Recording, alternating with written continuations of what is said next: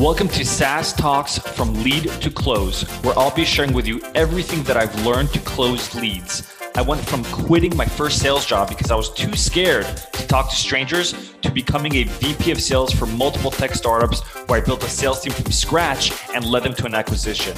I'll teach you how to schedule more demos on your calendars, close at least 50% of your demos, and build a pipeline large enough so you're always hitting quota. If you're looking to scale, then turn the volume up. So, in today's episode, I want to talk about a mistake that a lot of sales reps make, whether you're an SDR, AE, even a sales manager, getting on a call with a prospect. But that mistake is relying too much on asking non open ended questions, specifically yes or no questions.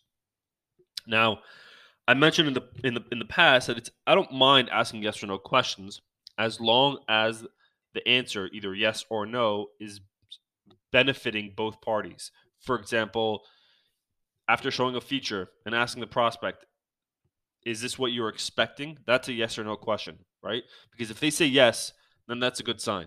If they say no, that's also sort of a good sign because now I can take that answer no and figure out, well, what were they expecting? And before I move on, I, I can dig a little bit deeper. So there's an exception to the rule. But when it comes down to asking a prospect about the competition and who they're evaluating, reps do this time and time again. Even really seasoned reps, they ask about the competitor like this Is there anyone else that you're evaluating?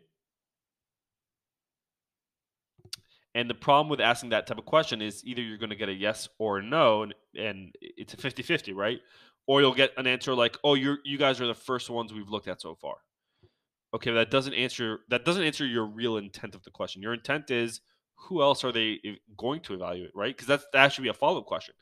So the time, the way to ask a open and an open end question, um, in the context of asking about the competitor is prospect. Besides us, who else are you evaluating? Question mark. when you keep it open ended that way, and then you're saying besides us, they can't say you. They can't use you as the company because you've excluded that from the equation. You're saying besides us, who else are you evaluating? They can't say yes, they can't say no. They have to actually give you an answer, a thought out answer. Either actually we, we haven't looked at any uh they can't say they can't even say we haven't looked at anyone else because you, you said who else are you evaluating? So they can say something like, "Oh, we're going to look into XYZ company um, and that is, the, in my opinion, the best way to ask the question around the competitor. By the way, I'll remind you that FTTC has an inner circle, a mastermind group. It's currently on Facebook. It's going to be moving into Slack. That has been the vote.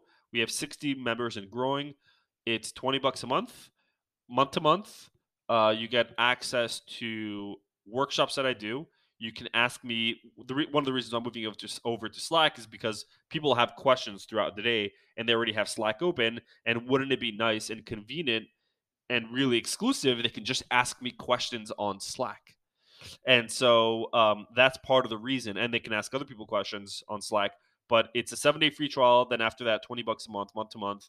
Um, and we are growing fast. We're going to have 5,000 members by the end of the year, even more. So um, check out the link in the description of this episode and go to, or you could go to my LinkedIn featured section and you'll see it there. Thanks for listening to today's episode. If you found this relevant or practical at all, then please share this episode. Until next time, I'm your host, Mor Asulin.